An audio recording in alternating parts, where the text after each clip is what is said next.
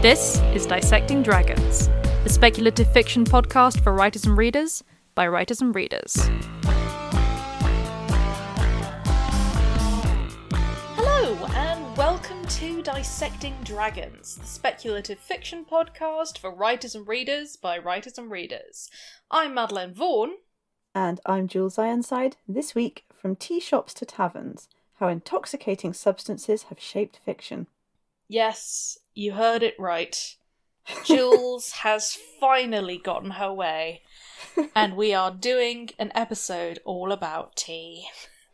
Yeah, tea and, and other stuff, but And mostly it's stuff. the tea I in, indulge in. So. Yes. Jules is like, Um, I want to do an episode about tea, but I suppose we have to talk about some other things as well. Yeah, it's like I can't just talk about tea and my favourite tea blends, except. Which is just as well because you don't all need to know what a tea snob I am. So, moving moving swiftly along from that admission, um, yeah, this is really a, a, an episode about mind altering substances. Um, so if any of that sort of bothers you, then this might be an episode to skip. But on the other hand, it is actually really fascinating how simple chemicals can have had such huge, huge results in not just on our minds, but in terms of how they've shaped society, civilization, our art, our literature, our history, our laws, and our, our socioeconomic states. So um, that's what, what we're delving into. yeah. Now, obviously, Madeline and I do our level best to give you really, really good research, or you know, at least you know the the cliff notes of really good research. But we Mhm. obviously say if you're interested, definitely go and check this out because it's such a huge subject. It's more than we could possibly cover in a dozen episodes. Yeah, absolutely. Yeah, we, we give you we give you the cliff notes, guys. Um, cliff notes and our opinions. Um, so if this is sort of like a hooking your interest a little bit, do check it out for yourselves. There's a lot of very interesting literature that you can find out there. Yeah. Now, this episode for me is inspired by two books, which I was given ARC copies of. One is called This Is Your Mind on Plants by Michael Pollan. Very appropriate name there. wow, that's incredible. I, I love that. It's apparently it's his actual name as well. He didn't actually change it. Who, you know, he's a uh, a botanist who writes about psychedelic plants, psycho- psychotropic substances. And the other one is Drunk Flies and Stoned Dolphins by One R. Pagan, which is really, really interesting from a biological perspective. But um, to- just to give you a little little snippet, this is something I did know. Bottlenose dolphins, on encountering a puffer fish, will nudge it with their noses. The fish puffs up and then emits a toxin. The, to- the dolphin then gets stoned on this toxin. So the dolphins do this deliberately, and they've been spotted doing this. Not only have they been spotted doing this, they've been spotted passing the puffer fish around like a group of students with a spliff. Not and summoning other dolphins from far away to come and partake of this special stoned experience. That's amazing. I didn't know that about the pufferfish. I didn't realize that they they would do it socially as well. Yeah, it, it's really fascinating. Um, most animals will try and seek intoxicants of some kind. If you have a cat who's ever been introduced to catnip, or actually valerian, they get very high on valerian as well. Hmm. Only it makes them sleepier. It, it doesn't make them go absolutely like a scatter cat. um, then then yeah, this is something they go for, and they they enjoy the process of changing their mental state, or you know they certainly seem to from our anthropomorphic viewpoint. And if you look at things like when the fruit falls in certain parts of Africa and it lies on the ground in the sun and it ferments, you have everything from lions to leopards to bison to fruit bats turning up to eat this pulped alcoholic fruit and get tipsy off it. Elephants too, in fact. Have you ever seen a tipsy elephant?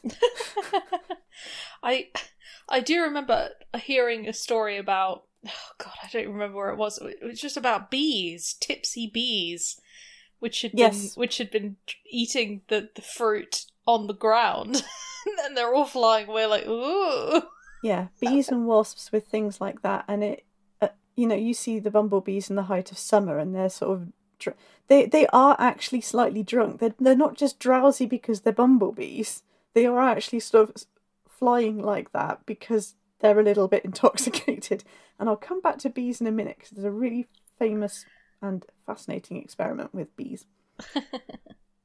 so um, yes, so we're talking about mind altering substances. It and humans are just the same. You know, we like to think that we are a higher brand of species than pretty much every other animal on the planet, but ultimately, yes, we will also seek out intoxicants and the altered states of mind these chemicals promise.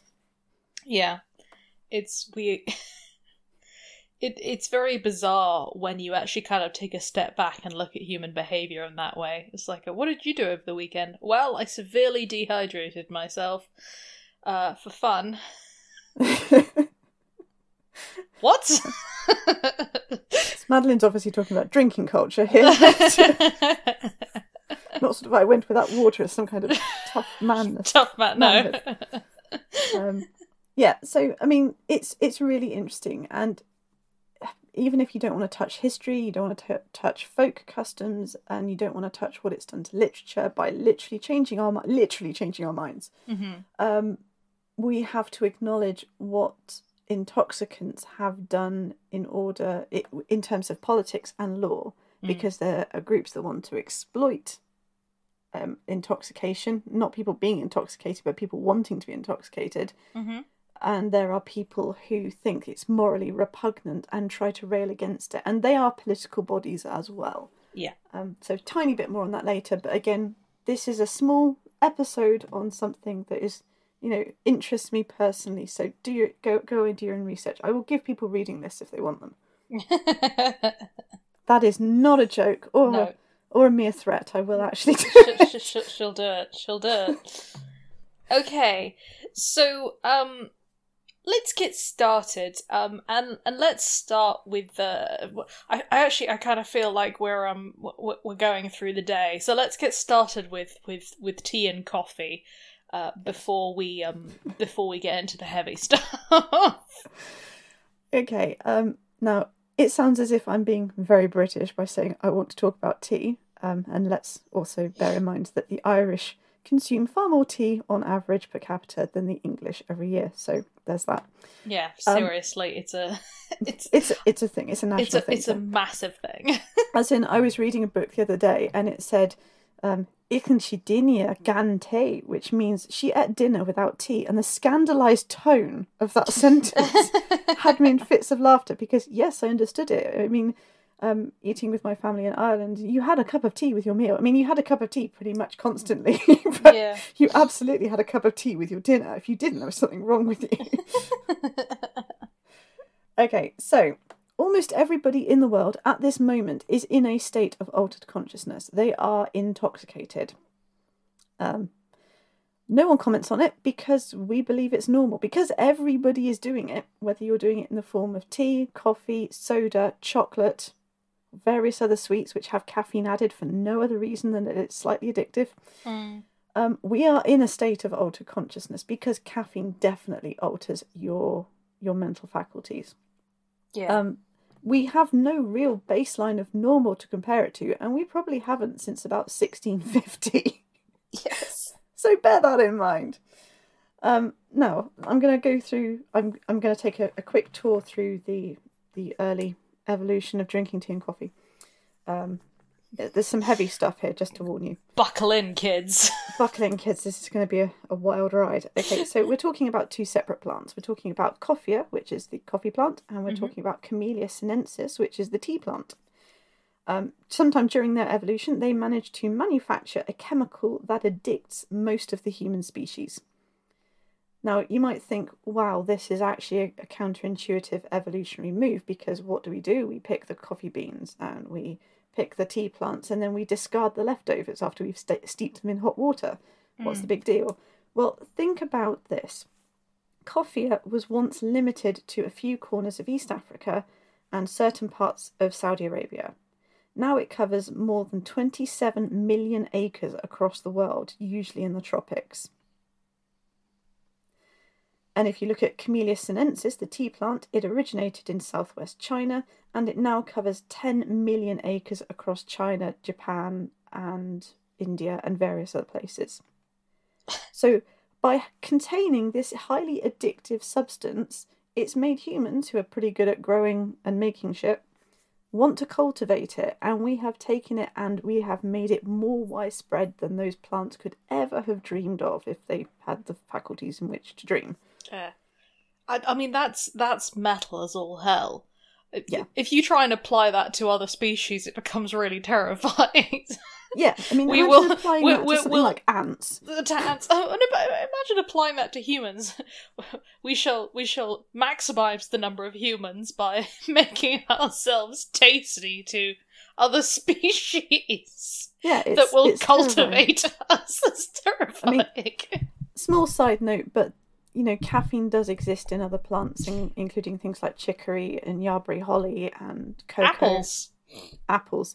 But it's the delivery system, the specific delivery system in the coffee and tea plants that Yeah. manage to do it.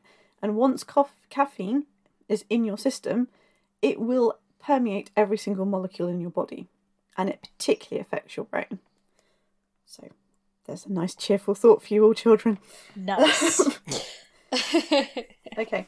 Basically, the reason that we keep doing it is because the ability of caffeine to change our consciousness in a desirable and useful way um, has led to all sorts of actually really quite positive things, as well as all sorts of really, really terrible things too. Hmm. Um, now, obviously, the plants didn't sort of sit down and think, I'm going to evolve in this specific way, because evolution is a chance. Evolution is lots and lots of millions of failed experiments that we never even know about because they just get selected against in natural selection. Yeah. Then every so often you get something like, "Hey, uh, let's make caffeine," and it is it is so amazingly perfect for the niche that it goes into. In this case, the human synapse, that the evolutionary adaptation is extravagantly rewarded, as in this case by us cultivating these plants all across the world. Yeah. Um, Yeah. Caffeine technically is more addictive than heroin. In fact, there's no technically, it's seven times more addictive than heroin. It has less of the more negative effects, but it, it acts in the same way. It's a psychotropic substance. Okay? Yeah. I mean, Um, uh, I mean, uh, it's it's it's the joke, isn't it? It's the joke. It's like, oh, don't talk to me until I've had my coffee in the morning, and I'm just there, like, but you people are, are sort of making that joke without realizing. No, there's there's a very serious effect there, and there's a serious addiction there. Yeah, it's definitely doing something to you. I mean, if you try people who I've gone caffeine free before, and I remember experiencing a few headaches, which to me is kind of like, well, I have headaches anyway. I have daily head pain. It's part of a chronic condition. So that to me was kind of like, eh, this isn't enjoyable. They're slightly more intense, but okay. And then after a while, I was kind of like, I just enjoy the process of drinking tea, so maybe I'll go back.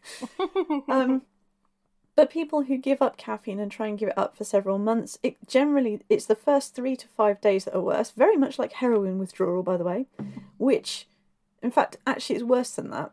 It can go on for far longer than heroin withdrawal. There you go. Um, and it, it it can give you mild flu-like symptoms. So being withdrawn from it because you are constantly. I mean, we give it to children. We give them soda and we give them chocolate, and we, we have caffeinated children. Can you can you imagine sitting down and, and cooking up a child some smack? You know, you just wouldn't do it, would you? At least I bloody hope you would. yeah, please. Anyway, so you know, caffeine. People don't tend to die of caffeine overdoses, but you can over caffeinate yourself, and it is not good when you do that. No. That's imagine drinking. I don't know, twenty espressos. that would not be good. Okay. I I do remember uh, my brother at one point drinking a six pack of Red Bull before he got on a plane. Yeah. As a kid, as a kid, I should say, you know, not even as an a- as a fully grown adult. And his his leg twitched uncontrollably for the entire flight. I'm not. So, I'm surprised he wasn't running up and down the aisles. To be quite honest. So So um, yes, definitely slight caffeine overdose there. Yeah. Um, basically, though, it is quite difficult to kill yourself with caffeine unless you've got a synthesized in a laboratory um, pure dose, because which would kill you very very quickly. Yeah. Um, simply because we just we don't get it in that way. We we take it as a hot drink generally, or a bar of chocolate, or what have you. Yeah. And it is dose that makes the poison. Otherwise, it's technically a medicine. Think of that. I'm just, I'm, I, I just think this is a. I'll get to this in a minute, but there's a really interesting comparison between legal drugs and illegal drugs, and technically, caffeine is basically a legal drug. Yeah. It it, it absolutely is. Um, Okay, and you're right. Uh, proportions. Proportions maketh the uh, maketh the distinction. I'm going to talk about two experiments very, very briefly, just because I think they're really, really interesting.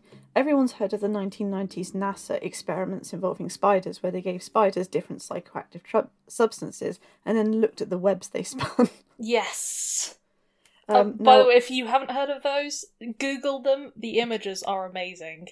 Yeah, it, it really is. I feel a little bit sorry for the spiders because it's kind of like, here I am, a spider doing spider shit and fishing flies out the air with my web, and oh my god, suddenly I'm high as a fucking kite. kind of thing.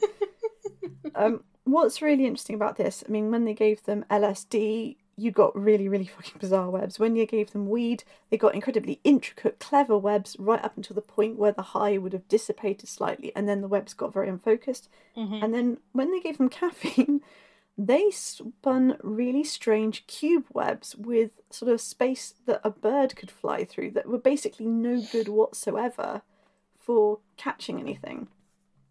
So remember that it didn't actually make the spider hyper focused. Um, I'm now going to talk about I think it's Geraldine Geraldine Wright. Geraldine Wright found out that there are small doses of caffeine in nectar in, in many, many plants. Mm. And she was curious as to why this would be. So she entrapped a hive of honeybees and then she put all the bees in little bee straight jackets. They held mobile. Made them. I have no idea. Apparently, this was very low tech, low budget. And Okay. what she then did was she fed each bee uh, drops of synthesized nectar, which is basically sugar water.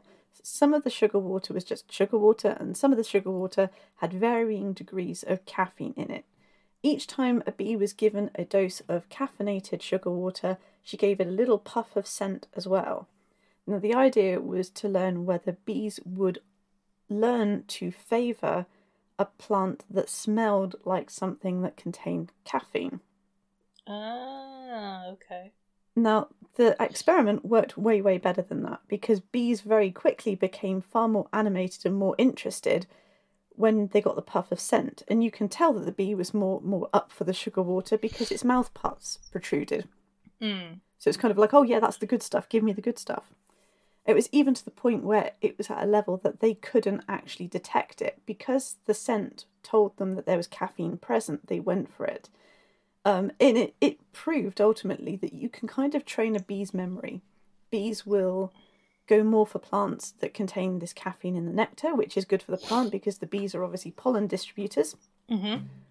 Um, and bees will show signs of intoxication. They will return to the same plants over and over again. They will also do their strange wiggle dance type thing, which you know is something a bee does when it's a little bit high on caffeine, but is actually really good because it's shaking pollen everywhere. Isn't it amazing how this thing, this this tiny chemical, this tiny little molecule, can completely change like the asexual reproduction of plants? That is incredible. Um, so yeah, she actually did really well with this this this research, and it was so well received that she got lots of funding. So you'll be pleased to hear about that. And So is she able to, to to sort of get better straight jackets for the little bees? I don't know. I honestly don't know. But it's um the, the whole little bee straight jacket thing was kind of like I must tell Madeline this. She must know. Which is my usual reaction when I find anything weird. I have to tell Madeline. I can't be the only one who knows. bees and straight jackets, Madeline. You must hear of this. okay, so that's a tiny bit of the science. We can prove that in in insects that it's you know it it has varying effects depending on the concentration of the caffeine. it's quite likely that caffeine evolved in plants kind of as a herbicide because too much caffeine is fatal to insects. It'll kill them. Mm. On the other hand, the doses that appear in sort of leaves and things that insects chew upon, well, first of all, it makes the plant taste bitter, so they, they probably won't want to keep chewing it. Yeah. Second of all, it makes the insect really confused and it sort of loses track of what it's doing. Um, now that that's a really really clever evolutionary development because if you create a chemical in your leaves that kills something that's trying to predate on you, hmm then what you're doing is you're playing into natural selection by killing off the ones that are not resistant to that chemical. So what you end up is you end up with far more resistant insects that are trying to eat you, and that's bad Yeah. news for you. Yeah. Um, on the other hand, if you just confuse an insect, then what happens is it stops eating you, it flies off, it's confused, and a bird goes, "Oh, that one's that one's easy to catch," and you kill it in a different way without actually selecting for resistance. So, I, you know, the, I could go really into depth with this because this is totally my wheelhouse, but I'm I'm going to go on to the history now. I just think it's really really interesting. Sorry. Imagining these plots, they're just mass murderers. It's kind of Just, just intoxicate them like little mass sort of murdering geniuses. What I find particularly interesting is that we have employed similar strategies through history, which again I will get into in in a, in a little bit later A little bit later on. Okay. Okay, so Western civilization, caffeine was more or less unknown to us in the West until the 1600s, Mm. um, when coffee, tea, and chocolate appeared on the scene. So you know there was clearly no point to anything before that. No.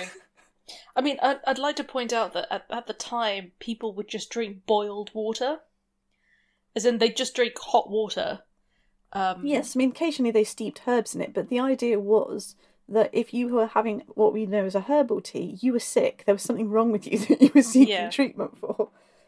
Um, which is kind of an attitude that much of Romania still has, as in tea is tea is a medicine, coffee is the proper drink. Yeah. Yeah, absolutely. Um, coffee was known in Africa a few centuries prior and was supposedly discovered in Ethiopia.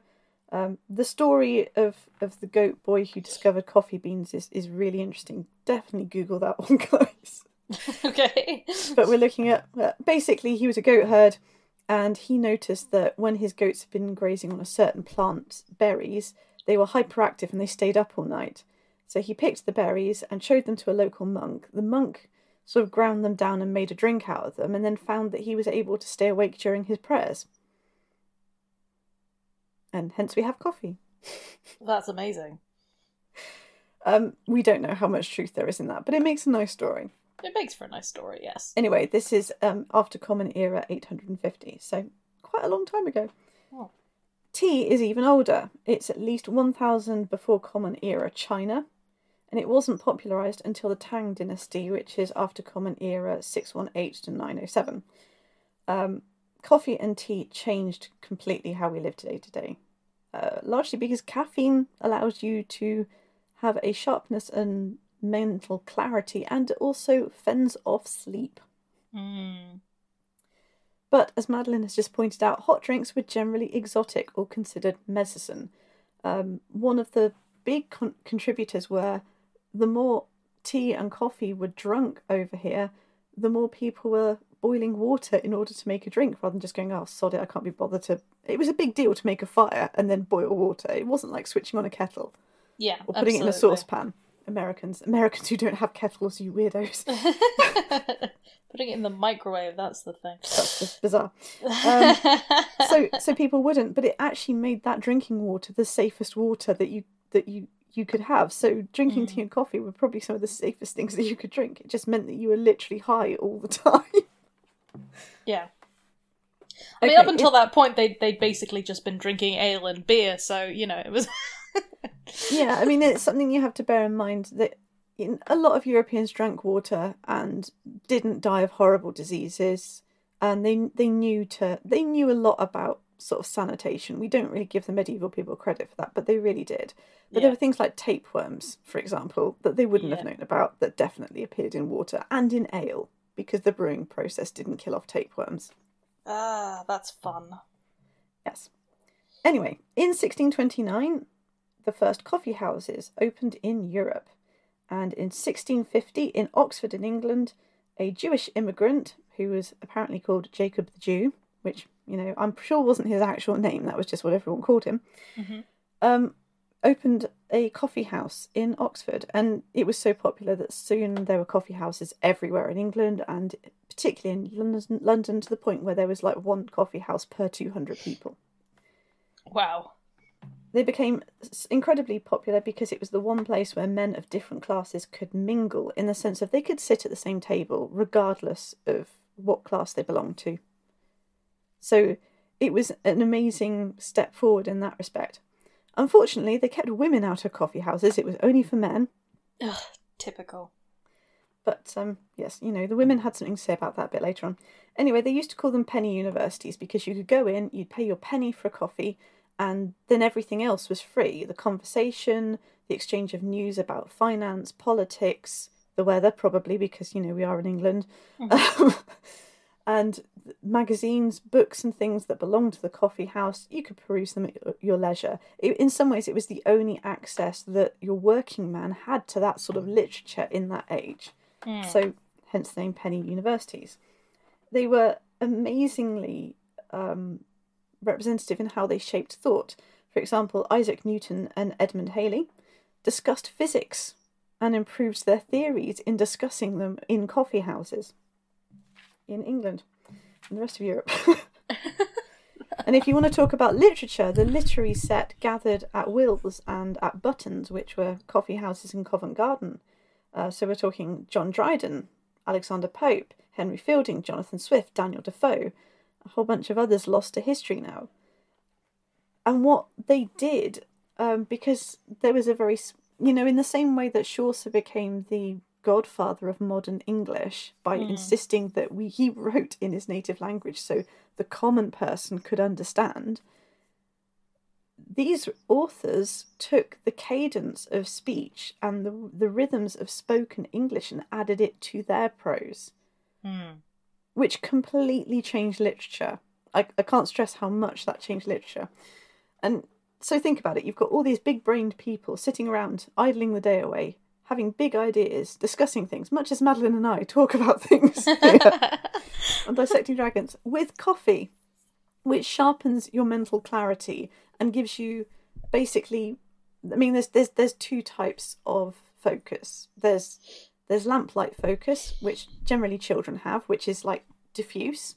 Mhm. And people on psychotropic drugs tend to have that sort of focus as well. And then there's sort of a laser beam or flashlight focus, which is very, very clear and sharp on very specific objects.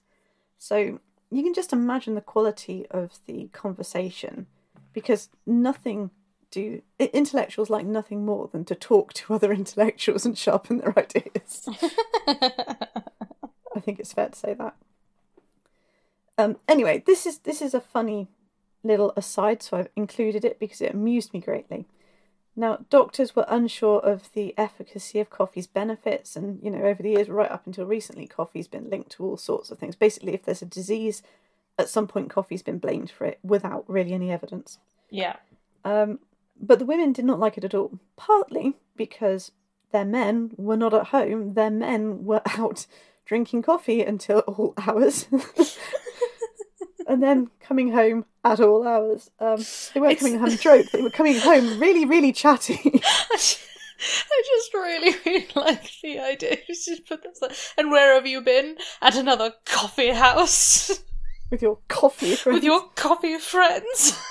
It even led in 1647 to the women's petition against coffee.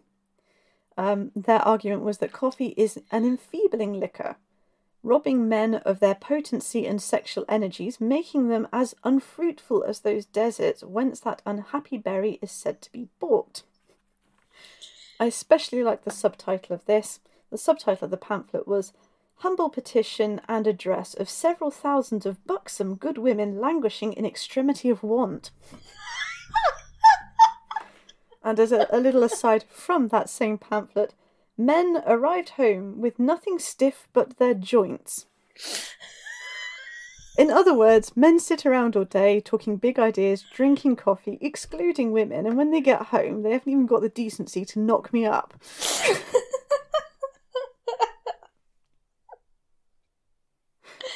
oh, Victorian women really did have it hard, didn't they? Oh, this is the 1600s. oh, sorry, 1600s. My apologies. Yes. So, um, anyway, uh, eventually tea houses came about. This was in 1717 when Thomas Twining of Twining's Teas, who knew that they'd been going on that long, um, set up the first tea house, which soon became more popular even than the coffee houses, and tea became of, eventually a more popular beverage. Um, there, there's there's lots of stuff with the coffee houses. Charles II tried to shut them all down because he thought people were in there talking fomenting rebellion, which spoiler alert they were. Um, and again, uh, various French monarchs have tried to shut down coffee houses because of fomenting rebellion, and again, people were. Uh, yeah. You see, Les, Les Miserables, they're in a fucking coffee house, okay. But you could also argue that coffee heralded in the birth of rationalism. Um, it certainly developed mathematics and Mm. physics because you had people sitting together talking, drinking something that sharpened their minds. Um, Mm. And, you know, uh, I've already talked about what it did for literature. Um, funnily enough, the minute hand on the clock, we, I mean, we've had clocks since the medieval era, but it only had one hand, it had the hour hand. The minute hand did not arrive until caffeine arrived because minutes didn't really matter at that point. You you sort of guessed guesstimated the time via the sun. Yeah, but when you're really high on caffeine, by God, you. It's kind of like we should have a minute hand. We should should- we divide an hour into sixty minutes. Why is everything going so fast? Oh, wow. So um, yeah, and this is where uh, I, I've I've deliberately stayed away from one thing, but I will definitely mention it at the end. But basically, work became regularized and routined, and people obviously had to become more temporarily dis- disciplined Mm. um, because the sun wasn't good enough anymore. If your employer, and we're moving ahead to sort of the 1800s, if your employer wanted you at work by nine o'clock in the morning, although it's more likely to be half past 7 then you needed to be you needed to know when half past seven was. Hence the minute hand, and you know you Yeah. get your pay docked or you lose your job. Yeah. Um, so, I mean, obviously, tea was much more affordable for the working classes. Uh, tea sweetened with sugar actually fueled the Industrial Revolution. It allowed the working class to endure long shifts, brutal working conditions, and near constant hunger. And we're sort of, I know we're skipping about along the timeline, but if we're looking at the 1800s, uh, your your life as a working class man was not great, and your life as a working class woman was bloody appalling. Yeah. As in, everything went to your children and your husband first, and that it was one of the most common reas causes of death for women, working class women in that era, was starvation or complications to do with starvation because everything went to everyone else in the family first, and that was just how it was. Um, so yeah, while I wouldn't advocate sugar as a great sort of source of calories, it certainly was better than than boiled cabbage water, which is what a lot of those women had to live on. Yeah. Um, so anyway, uh, where are we? Uh, yes, so it, it, it sort of allowed the Industrial Revolution to happen because, I mean, again, I can't really go into the Industrial Revolution because it's so huge. Yeah. But basically, it's um, if you have people working with machinery, particularly the early machinery, which didn't really have safety checks and stuff like that, yeah.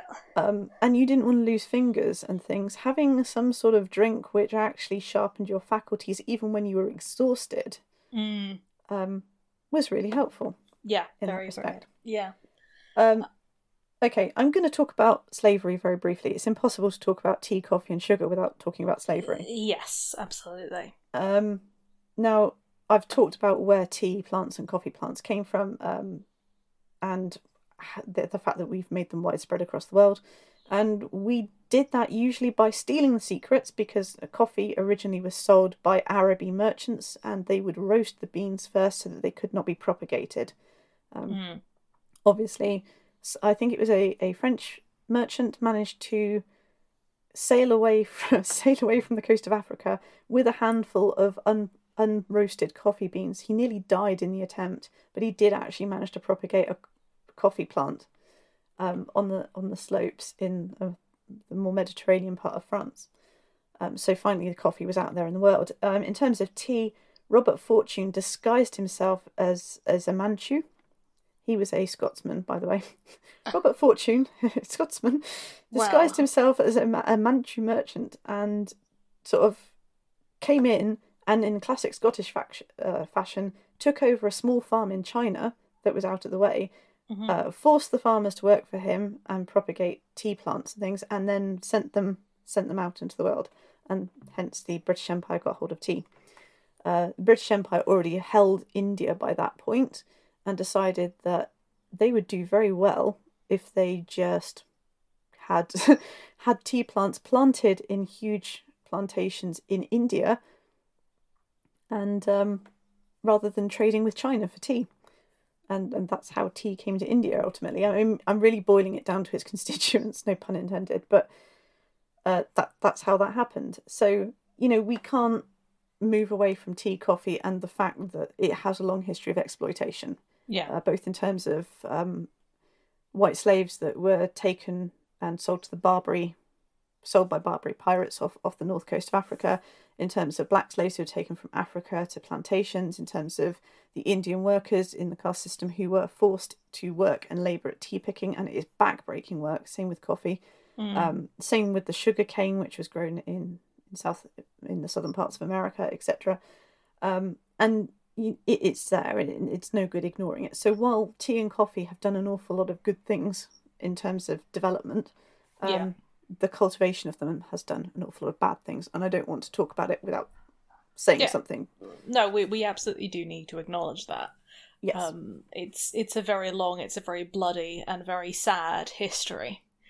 Um, uh, I one thing i did think that um, India already did have some tea. Obviously, uh, you know they're they're connected with China by you know by land. Journey to the west is yeah, I don't think they were actually growing it in huge plantations the way that that um, no, no, Europe wanted. yeah no certainly they weren't growing in huge plantations but um i i might be wrong i might be wrong but i did think they did have tea but not yeah certainly not on the way that it was sort of um that that, that the plantations were created um Uh, because yeah I'm not sure because China generally, until someone manages to s- steal something like silkworms, Mm. um, Marco Polo, um, generally are quite good at holding on to their secrets. They're quite good at keeping their borders closed and getting Mm. rid of incomers, or historically they have been. So I don't know. And, you know, with Robert Fortune stealing the tea plant, that's going back again to the 1700s. yeah So the tea in India could have could have technically um, come from that time, or maybe someone was kind of like, "Yeah, I'm growing a tea bush. It's really pretty," kind of thing, and not really thinking, "Yeah, I could grow lots of this and trade it." yeah or maybe they or maybe they were just trading with china and they were taking some i don't know Yeah. I don't know. I, I, as I said, I might be wrong, but I, I'd always had that impression. Um, but yeah, no, it's a very, very intricate history and one that is filled with blood and suffering, unfortunately. Um, when we should also, while we're at it, also mention the fact that what a lot, a lot of what Britain especially traded with China was opium. Yeah. and an awful lot of Chinese um, became opium addicts and, and died. And in the same way that we had opium par- parlours then opening in London, and an, Mm. an awful lot of the sort of mid to working classes then died of opium addiction. Some of the upper classes as well, in fairness. So yes, all, all these intoxicants have a tangled web together. Um, Yeah. There's one final thing I do want to mention because I think this is really interesting. Um, Mhm. You could argue that caffeine kind of birthed capitalism because it it gave you the regulated working schedule. Um, things like night shifts, and that would have been unthinkable prior to having caffeine, having something that would break your natural circadian rhythms. Um, but I specifically want to talk about a neckwear company called Los Wigwam Weavers. Wow. Okay, that's a name. Yeah, uh, this is 1950s in America, obviously. Mm-hmm. Um, who found that after the Second World War, all their promising young male weavers were gone, or you know, enough of them that they couldn't carry on. So they tried employing older men. The older men lacked the ability to create the quality weaving that they they were prided themselves on. So they tried then employing middle-aged women. The middle-aged women had the dexterity and the ability to create the weaving, but they couldn't stand the, these twelve-hour shifts just standing at a loom. Yeah. So what they did was they introduced the coffee break. The coffee break basically meant that for 15 minutes uh, uh, after every 4-hour shift, somebody you could go you were entitled to a 15 minute coffee break. That was paid time, so you, you didn't lose any money for those 15 minutes and you were given complimentary coffee. You didn't have to bring your own. It was brewed for you. And strangely enough, this uh, reinvigorating 15 minutes with, with coffee that was provided made them much better workers. And we now still employ that as a, a standard pretty much for most companies now. Every three, I think it's three to four hours, you are entitled to a coffee break. Wow. it puts a whole new meaning. It's it's it's not the break, but it's like drink some coffee so that you continue to be an efficient worker. yeah, um, I think it's a great frame job because it was framed in a way that it was it was basically saying that you know we're looking after you, we're a good employer, and you would think, yeah, they are a good employer. I feel so much better, and you absolutely do. The thing with caffeine is you are robbing Peter to pay, to pay Paul Coffee, caffeine itself contains no calories. It doesn't actually give you any energy. What it does is it allows you to borrow on tomorrow's energy. Yeah. So what you're doing is you are stacking up a tiredness crisis that eventually will demand repayment. It it will happen. yeah. Um, it it basically works by the caffeine molecule getting to your synapse receptor your, your receptors faster than adenosine. Adenosine is the molecule that tells you to sleep or tells you you need to rest, Mhm. and it blocks the receptors. So you think, yeah, I can go on forever, but there is a piper to pay at the end of it. Yeah. You're getting into debt. yes. So It's- there we go. That is that is caffeine. So tea and coffee. I got to talk about tea um, I I think we should talk very briefly about alcohol. Yeah. It's the sorry, speaking of the whole um the kind of the debt to pay and, and, and going on to alcohol, every time I think about this, there is a line in Archer. Did you ever watch Archer? Oh, yeah, Archer's Yeah, brilliant. yeah.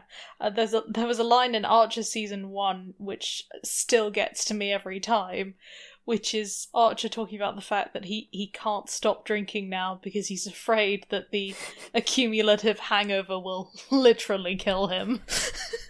Yeah, and it is basically. I mean, I think someone says his, his blood's about eighty percent alcohol at this point. Yeah, just afraid the accumulative hangover will literally Yeah. kill me.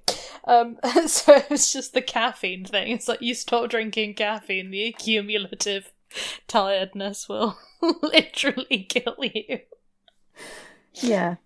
Okay, so alcohol has a much longer history than tea or coffee or chocolate or anything like that. Um, we have been able to brew some kind of alcoholic beverage since we lived in caves. So thousands and thousands of years.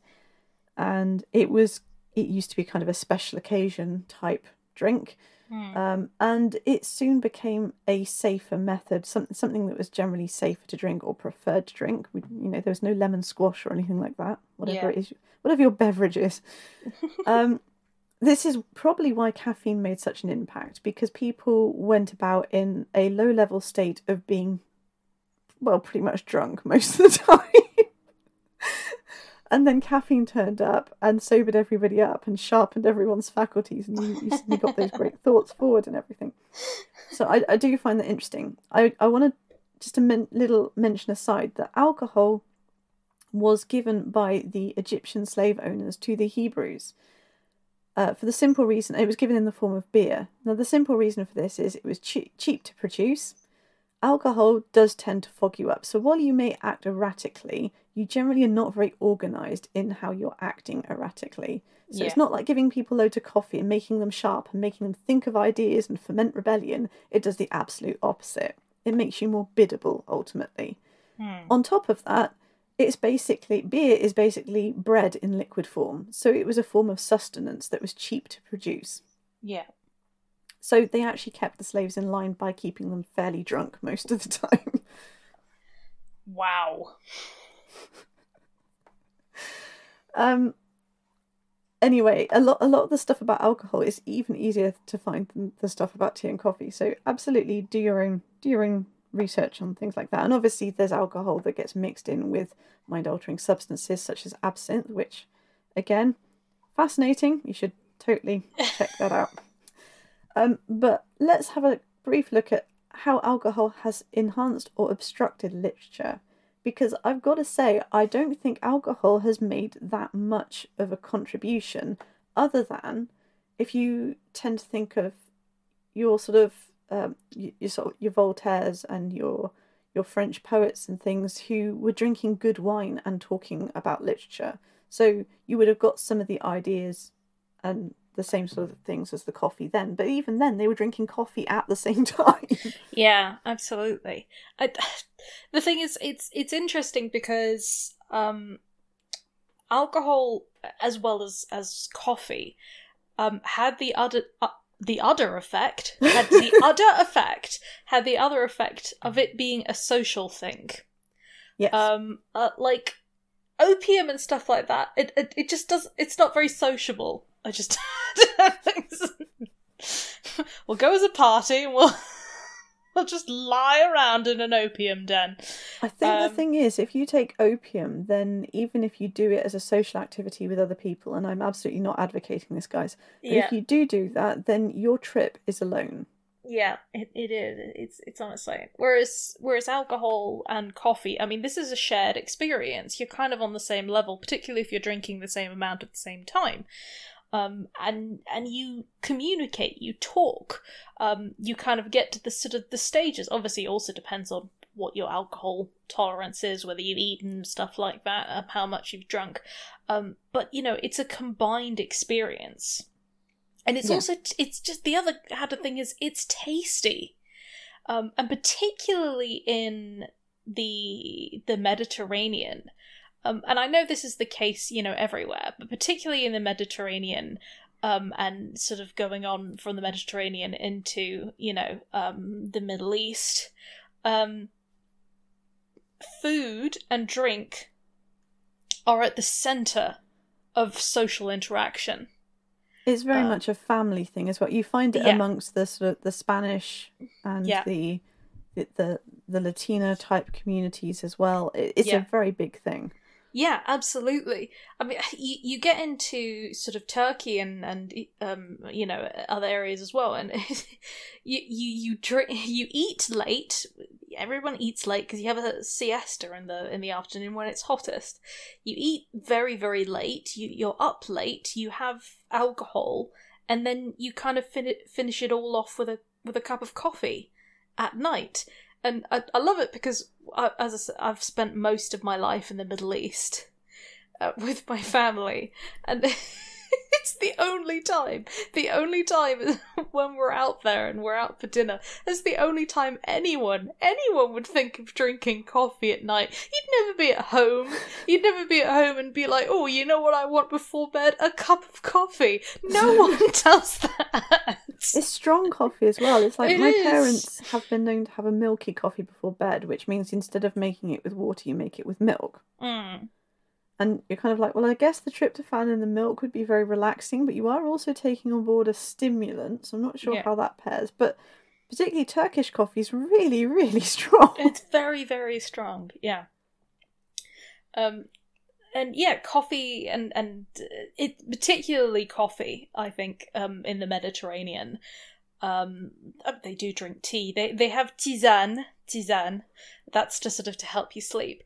Um, but but just coffee, the smell of coffee, the the, the kind of the, the whole community feel, and wine. Obviously, um, where we're from in Bourgogne, there are a lot of vineyards, um, and it's it's not just a delicacy. It's it's there's so much choice. There's so much variety of flavor. There's so much so much of it is grounded in the culture as well, and and all of these kinds of things. So it's it's a very social thing. It's a very sociable thing um, for you, so that when you you're opening a bottle, you do when you you've got other friends around. You you have you know an aperitif. Um, you put the world to rights, kind of thing. It's just it's just something that you do, and it, it's deeply deeply ingrained in the culture. Yeah, yeah, definitely. So yeah, I I think the thing is you can have some fantastic talks um, that are fueled slightly by alcohol, Mm-hmm. but I'm not sure that they then produced the clarity of I must write this down or I must go away and fiddle with this this mathematical model in the same way that perhaps coffee did. Is it? Oh, who's the author? Oh, I've just. Um. Oh, be quiet. Um. Was it a Great Gatsby author? Uh, Um, F. Scott Fitzgerald. thank F. you. Scott Fitzgerald. Sorry. Uh, I'm, I'm not sure whether it was him, uh, who it was. Uh, the saying was "write drunk, edit sober." Yeah, I, I'm not sure that was him, but yes, um, I actually kind of applaud that sentiment. Not in terms of yeah, get It's- drunk before you write anything. Hemingway, Hemingway, Hemingway said, "Write drunk, edit sober." Definitely edit sober. Um, I think it was just because he was writing drunk. Yeah, which which you know is is fair. You know, whatever whatever works for you. Although if you edit sober, I think I'm just trying to think the things I might have written down drunk and then going back to edit it, I'd be kind of like Black Books with Bernard Black going, What with his tax returns going, What what what is it? What the fuck does this mean? if you live in an apartment by the river but are not blind, what? um, yes. I, yeah, I, I have had moments where I've been like, oh, you, you know, I've been tipsy and writing something out, and I'll be like, oh, this is great, it's flowing so well. And the next morning, just being like, what? what? I think it's this sense of ease that comes with writing like that. I also think that, you know, you can. You can actually sometimes become. It depends what level you are of alcohol, but you can actually. For, there's a brief moment where you drink alcohol where you become more eloquent, and then it descends very rapidly from there. Yeah, yeah, I'd agree with that. Okay, let's move on to tobacco, opium, and other substances. Ah, we're on to the psychedelics. Um, tobacco, tobacco always amuses me because yeah, Sir Walter Raleigh yes. arriving back in arriving back in England like uh, here I bring you potatoes and tobacco. Yes. Um that's a yes.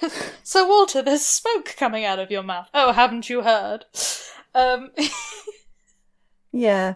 Um, anyway, so talking about the history of substance use, again, this is something we've been doing since Cro-Magnon times. So we've been doing Yeah. it since we lived in caves. People have been taking dodgy mushrooms. They've been experimenting with psilocybin.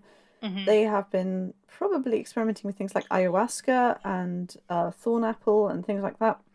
yeah. Um, I'm not going to go into how you prepare any of these things because I'm not sure what the legalities are. So it's not going to Yeah. happen. No, absolutely. Um, I mean, and these things have, uh, as you know, we previously said, the these have shaped art.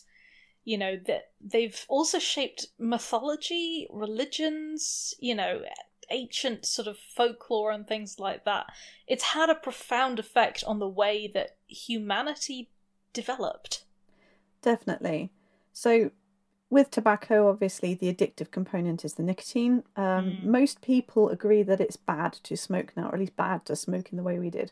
The Native American tribes used tobacco in basically a tobacco ceremony, so that there are variations on this. Mm. But the one that most people will be familiar with is the use of smoking a peace pipe when you're bringing a couple of tribes together, um, either to settle a dispute or to settle a marriage between Mhm. two tribes, etc. Um, and I think it's worth just saying at this this juncture in time. And again, I have not got the time to really go into it in detail in this episode, but basically, we need to get away from this idea of the noble savage because that really does everybody a disservice. They were incredibly complex societies, they were very politically motivated societies. the fact that they were living in a way that most Westerners turned their noses up because you know they hadn't developed things like um, ships that could travel across the sea or heavy machinery, etc., or cannons. Yeah. Um, again, that's that's really doing everyone a disservice. They, uh, the idea that we just rocked up and, and slaughtered innocent people who didn't know any better. Again, it, history is far more nuanced and complicated than that. So yeah. there is also, there were lots of different tribes. absolutely, there's over a hundred at least, and we've Yeah. probably got some that were lost to history, unfortunately. Yes. Um, I also think, you know, Madeline mentioned Sir Walter Raleigh. Sir Walter Raleigh, who Sir, Sir Walter really rather a Wally, um, kind of took credit for the things he discovered. Uh, this was the beginning of the doctrine of discoveries, whereby people would, usually from the British Empire, but also from the rest of Europe, because none of them were witness neither. They had superior technology, they turned up in a place, they discovered something, and they took credit for it. Unfortunately, then that item became divorced from its original meaning, which was often spiritual, hmm and was just used like it was a plaything. And in in best case scenarios, um, it was an insult. In worst case scenarios, people were slaughtered over it. Yeah. So again, this is this is another. I'm not going to go into detail because I haven't got time, but at the same time, I'm not going to pretend it's not there thing. Yeah. That, no, absolutely. um, It, it- and the thing is, it wasn't just a oh, it's happening. Then it, the long-standing consequences, I mean, can still be felt today. The structures which were put in place uh, because of this. Yes, Uh, definitely. Um, which brings us on to mescaline, which is the active component of peyote. Peyote is a cactus. It is actually borderline endangered species because, again, a, a lot of people wanted to have the mescaline experience and started going a bit mad picking it.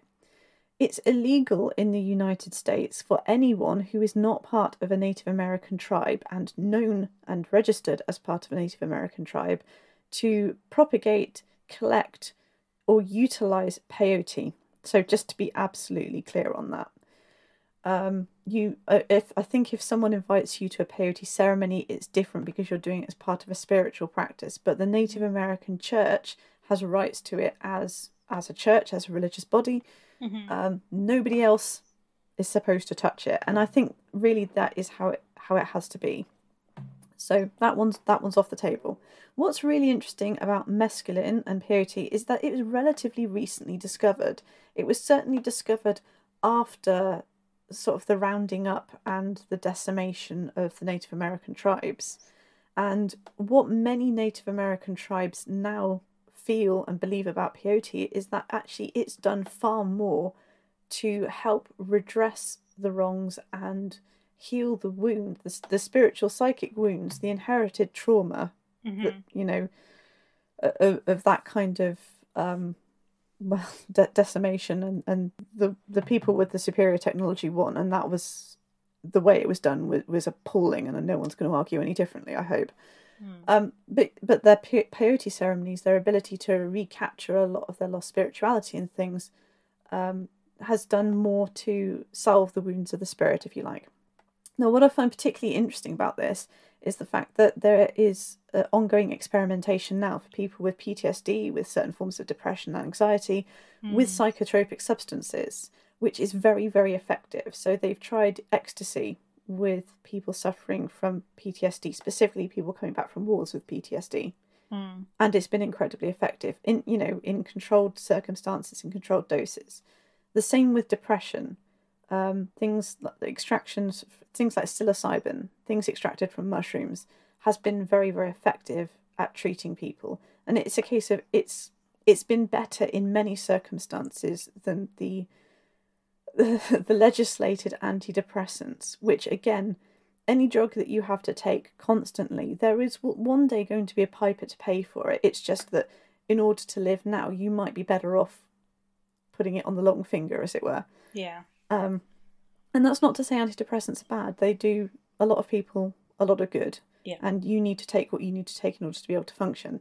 I do find it interesting that things like psilocybin and LSD and magic mushrooms and things have been used in a way that have people have described an expanse of consciousness and suddenly realizing that actually the universe is really made of love, that we're all connected, that there's no reason to be afraid of death, that actually it breaks the habits and cycles of the mind that are so common in forms of depression and anxiety.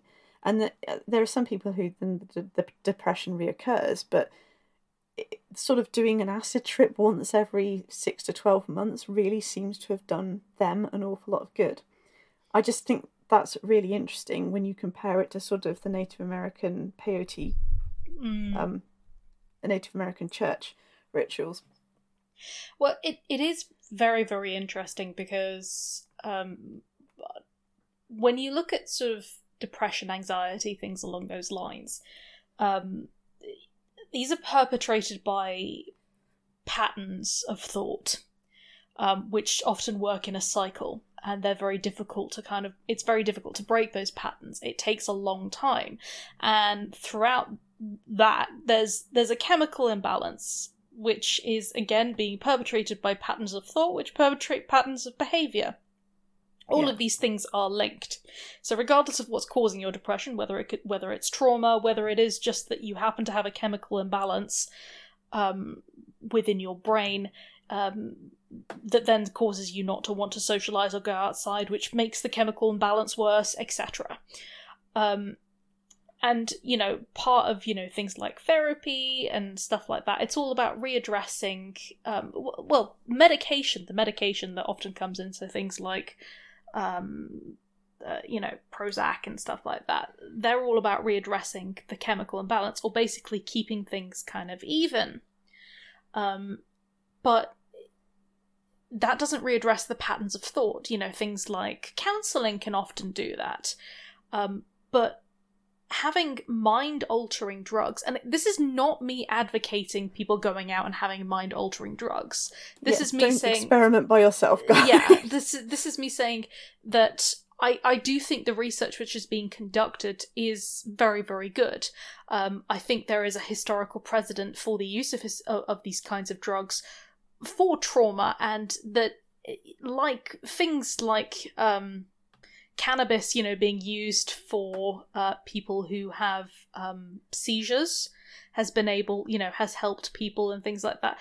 Again the the blind sort of ban on these kinds of uh, stimuli um, and psychedelic substances um, is isn't good because there are there might very well be time and place and condition and situations where they can be appropriate and when they can save people's lives. And so just saying no we don't want it um, it's bad in one context um, is is narrow minded and small. And certainly for some of the research that you know I've done in the past and people that I've spoken to who have used psychedelic drugs, you know, they've talked about these kind of these experiences. Some of them have had incredibly bad experiences, um, and some of them have talked about the fact that these drugs allowed them to break patterns of thought because it was altering their mind. It, it was a breakaway from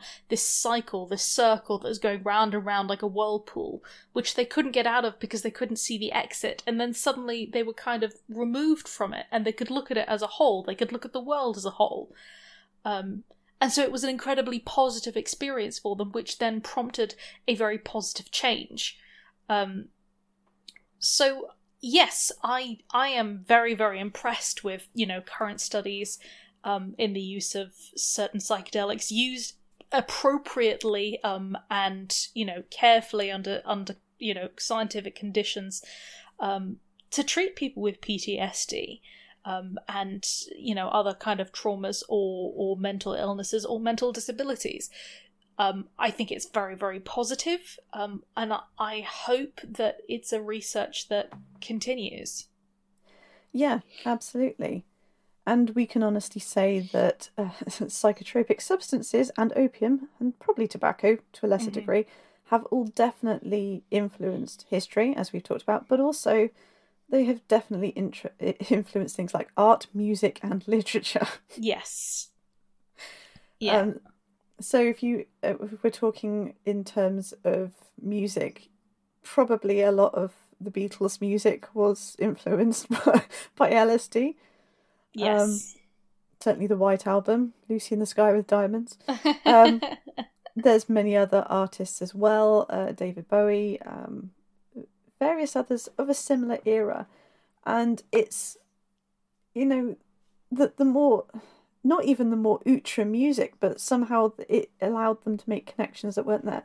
What I've heard people say about LSD, and again, I'm not advocating people take it because having seen someone have a bad LSD trap trip has kind of like, yeah, I'm not advising anyone to do this without knowing exactly what they're doing. yeah. But is to know what you want out of an experience, not to do it just because you're bored or because you want to try something new, but to know what sort of experience you want and to go in looking for something.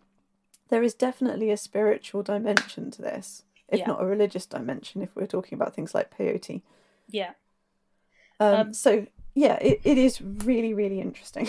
Yeah, and again, also, I, for all that I can advocate, you know, its medical uses, um, I'm very much a person who has never been particularly interested in sort of just recreational use of drugs. yeah. Um, um, if you are out there and you feel like, no, I've really, I've really got to do this, stuff like that, I don't recommend it. I think, I don't think it's a good idea. But if you are going to go and do that, do not ever, ever do it alone. Never ever take any kind of mind altering substance which is going to have a huge effect on you alone. I mean, really, you shouldn't really drink alone either, alcohol. A little bit, you know, but to get drunk completely on your own isn't a good idea. That on its own is not a good idea. Um, any kind of mind altering substance uh, which is going to result in a trip, hallucinations, um, never, ever, ever do that alone. yeah. A word about opium. Opium obviously comes from the opium poppy. Sorry. This isn't me suggesting people. And now opium. from our sponsors. Now from our sponsor. What about opium? Uh, we're not being sponsored by opium, are we? if we are, we should definitely charge more. we should. that that was the the objection you had. Jesus. Okay. Okay. Um, opium obviously comes from the opium poppy. Um, most poppies do contain some opium. Don't go and experiment, guys. I'm not going to tell you what to do. But I will say that how opium is presented and delivered seems to change things. Opium is highly, highly addictive. You have to be very, very careful. Um, on the other hand, if we're talking addictive substances, if there is something lacking within you and in your life, you are far more likely to become an addict than if not.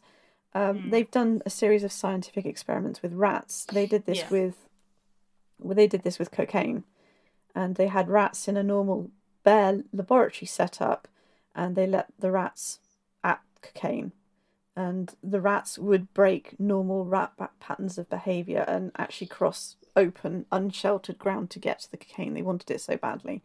Then someone else came along and said, Yeah, but you've got them in this bare, barren cage with nothing to do, nothing to play with.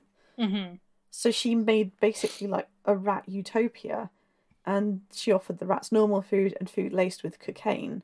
And something like 80 to 90% of the rats ignored the food with the cocaine because they had a far more happy existence in a cage that was more suited to them and their needs Yeah, absolutely. that's absolutely replicable in humans as well, I think. So, you know, being an addict isn't just someone being lazy and just letting things go.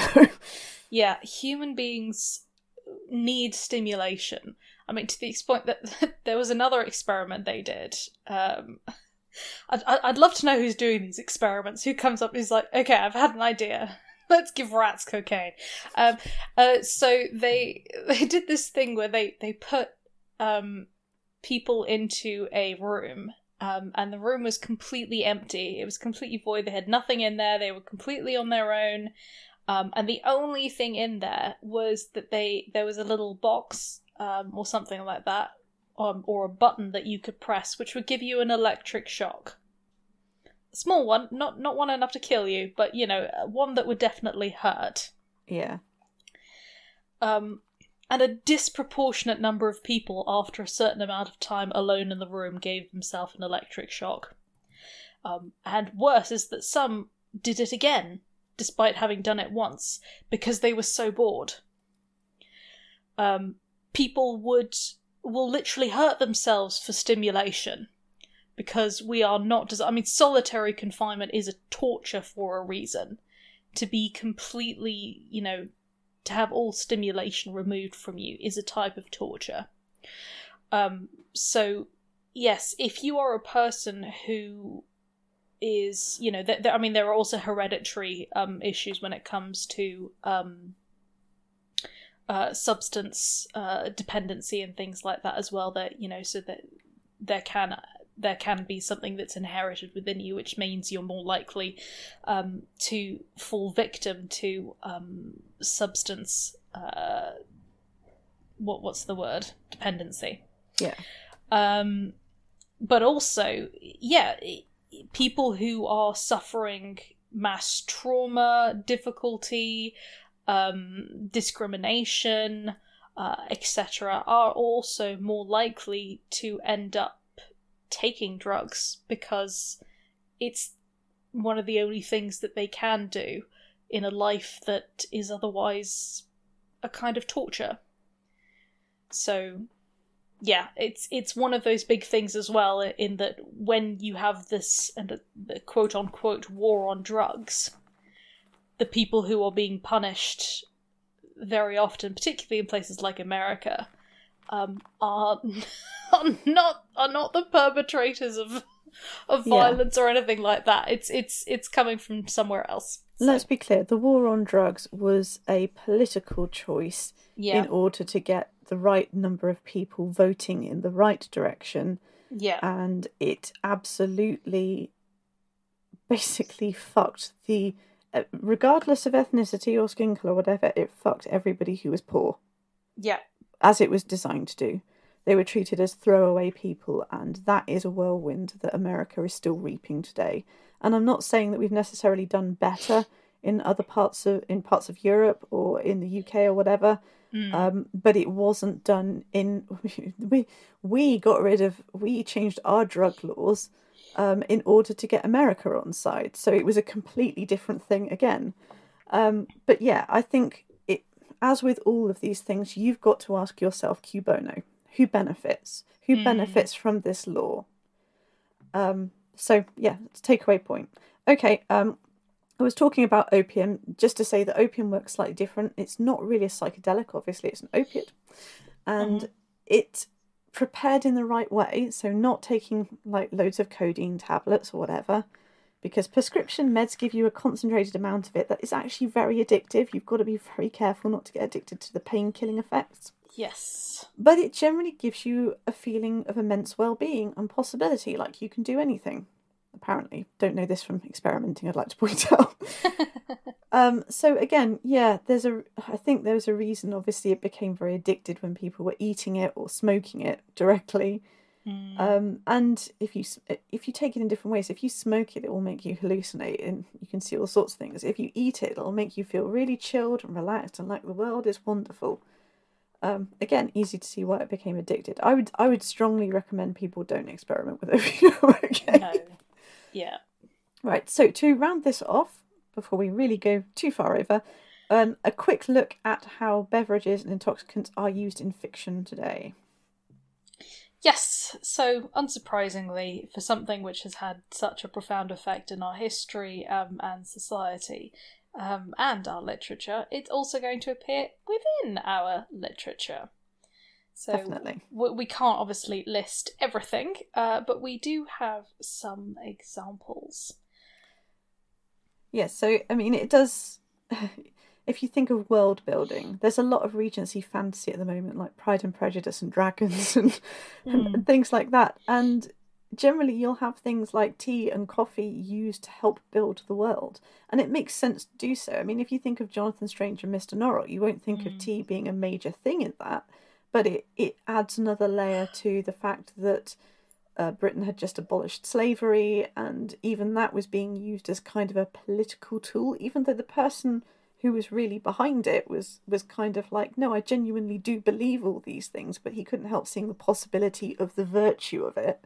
Yeah. So it, it rounded out the world building. Um, it turns up in things like his Dark Materials. If you the first scene where Lyra is hiding, um, in the in the scholar's wardrobe, she notes that they have dishes of smoke leaf or tobacco and sliced um, sliced poppy heads, which were fried and then served to people, which is basically they were eating opium. They were having after dinner conversations with golden tokay wine and fried opium. So it just adds another dimension to the world building. At, at its most shallow level, it does that. Yeah. Yeah, no, absolutely. Um, you can also have it as a suggested dystopia. So Samantha Shannon has done this incredibly well in the Bone Season series. In the Bone Season, tea, coffee, all alcohol, all substances are banned. Instead, she has oxygen bars where people can get shots of liquid oxygen, um, flavored as they like. And she actually makes them sound quite de- quite delicious. Like there's a cherry and berry one, and I'm thinking, okay, I know oxygen does genuinely get you slightly high, but it won't actually affect your senses in the same way as, say, alcohol will. But that actually sounded quite nice. but this is all part of a totalitarian regime where they want you working in a certain way and they want to gradually bleed pleasure out of life. So mm. very 1984 esque in that you will there'll be no pleasure, there'll be no sex, there'll be no love. Yeah. It's very North Korea in that respect. Yeah. Yeah. Uh, am I? I'm. I'm not gonna lie. I was never able to finish the book, and I was never able to finish the film. But A Clockwork Orange, they have these milk bars, don't they? Yeah. Um. Was was the milk supposed to be supposed to be laced with some kind of psychedelic in that as well? It's been such a long time since I've seen the film or read the book. I honestly couldn't say, but that might be something worth looking into. Okay. Because I just suddenly, I just suddenly remembered it. I tend to suppress Clockwork Orange because it's so disturbing, but every now and again yes. I get a flash of it. I'm sorry about that. Um, uh, Jodi Taylor's The Time Police series is also interesting because tea has become a contraband su- a substance and in the same way that coffee has become a contraband substance because it is an intoxicant. Um, and most readers have said, "Oh God, this is so." I'm a, okay. I'm part of her fan club on Facebook. Don't judge me. But most of her readers are kind of like, "But there's a world without tea. That's not right." And it's like, no, it's rationed. You get two tea bags a week. And I'm like, that wouldn't work. Which you know, that's that's that's kind of addict talk, you know okay, I, I legitimately could go without tea and have done. It's it's not like heroin or anything like that, but I think no. it's worth bearing in mind every time you're having your Starbucks or whatever. Yeah. Jules could go without tea, but she doesn't want to think about a world where she has to. No, absolutely not. what would the point be? Uh, some people feel like that about chocolate. Um, yeah. Yeah. You can also have evolution of culture buried under things like the doctrine of discoveries. So, again, there's this is something I'd actually really like to see. Um, I would like to see speculative fiction that goes back a little bit and you have someone rediscovering something under the doctrine of discoveries and realizing that actually they never discovered it in the first place. I think there's a market there and there is definitely a gap, a place for someone to really examine what that means in a speculative fiction setup. And if they've done it, then I want to hear about it because I've not found it yet. Yeah, that's a really, really interesting idea. And uh, would I think there would be a win for a lot of people. yeah. We've discovered tobacco. Did you discover it? Did or you did you steal it? Walter. Um of course, uh, then you also have have your MacGuffins. Yes, as we talked about in a previous episode, yeah. um, an ato- intoxicating substance can make an incredible MacGuffin. I mean, it's got a theoretical use, but either you've got people trying to keep it out of the wrong hands, or you, you know, or you know, it could be a plot device as well. I mean, think of the I can't remember the name of the substance that the that make the Grisha super super Grisha esque and then it's incredibly addictive. Yeah, absolutely. Um, they yeah they they do. They have that they have that substance which is based off of something which is kind of like tobacco. in that you, Yeah. you're meant to sort of chew it, and now yeah has become a substance which is highly addictive, but makes them is mind altering essentially, and just allows them to have full access to their their powers. I think not by changing them, but by changing their minds essentially. Yeah, absolutely. And it, essentially, that completely mirrors the whole transition of cocaine into crack, which is very disturbing. There's a long story there that is definitely worth people checking out, Mm. but um, how crack cocaine came about. Okay, so uh, that's a whistle stop tour through intoxicating substances. We hope you enjoyed that. Again, I just have to point out here Jules and I are not advocating the use of illegal substances. Um, seriously, we are not. But we cannot ignore the huge impact that uh, psychedelic uh, substances, um, alcohol, and stimulants have had on our culture and how what they continue to, you know, to do for us today. So yeah. so Jules finally got to talk about tea. I got to talk about tea, which is, you know, that's why I showed up. I just wanted to talk about, talk about tea. tea. and also the bit about the coffee houses and the women's pamphlet. Yeah, I I have to admit I, I really did enjoy that. I, I do I do have one question for you before we get to our, our recommendation, Jules. okay. Um what's what's your your main tea blend? What's the one tea you, blend? you go for most? Oh, um, okay. Well, on a day-to-day basis, I generally go with Tetley's, hmm which is not terribly snobby at all. But I do like to try other blends, and I also like herbal teas. hmm However, my my favourite, my absolute pinnacle, if it's done right, is Lapsang Souchong, Okay. which gives you you don't have it with anything except water. And in my opinion, I, I th- who adds milk to Lapsang Souchong, Philistines? Um, and it, just gives you this lovely smoky tea. I also like a green tea properly whipped from a powder in a chawan, so done sort of Japanese tea ceremony wise. Yeah, yeah, proper proper matcha. Yeah, I think I think my I do like matcha as well. Um, Yeah. it's a really acquired taste. Some people really dislike the taste, but I actually I actually like the taste. Um, but I think probably one of my favorite types of tea is Moroccan is Moroccan tea. It's okay, I've not tried mint tea, mint sweet Moroccan mint tea is delicious. It's so good, and the way they pour it as well is is fantastic. That's it's it's they they literally start to pour it and then they hold the teapot really really high up and you get this beautiful stream of very aromatic sweet mint tea kind of flowing through the room. Um it's it's delicious so that's that's definitely my favorite Cool. okay before we go it is time for our dissecting dragons recommendation of the week and jules i believe that you've got one for us Yes, I will keep this short because I'm sure everyone is fed up of me talking by now. but this is on Disney Plus. It's set in the Marvel Universe, and there is at least one season of it, which is well worth watching. It's called Helstrom, and it follows a pair of siblings, a brother and a sister, who have grown up, and it turned out that their father was some sort of demon, and they have this host of weird powers, and there is something coming back, and it's really interesting. It you know it, it's pretty diverse in its representation, if that that's important to you as well. Mhm. And I just really like it. It gives you a it gives you a convincing female character who looks like she might be on the path to being a serial killer, but doing it for reasons that she believes are just.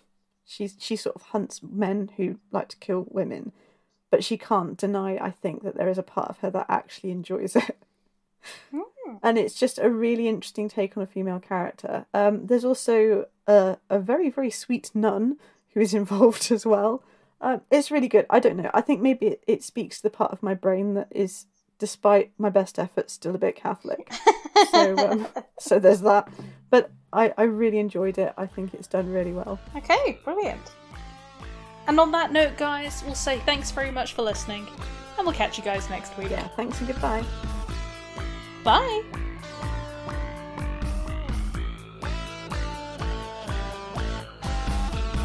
You've been listening to Dissecting Dragons, the speculative fiction podcast. You can follow our podcast at podbean.com or from iTunes. For more information, visit our Facebook page at www.facebook.com forward slash dissecting readers or check out our author websites at jaironside.com and madeleinevaughan.com. Please note, no dragons were harmed during the making of this podcast.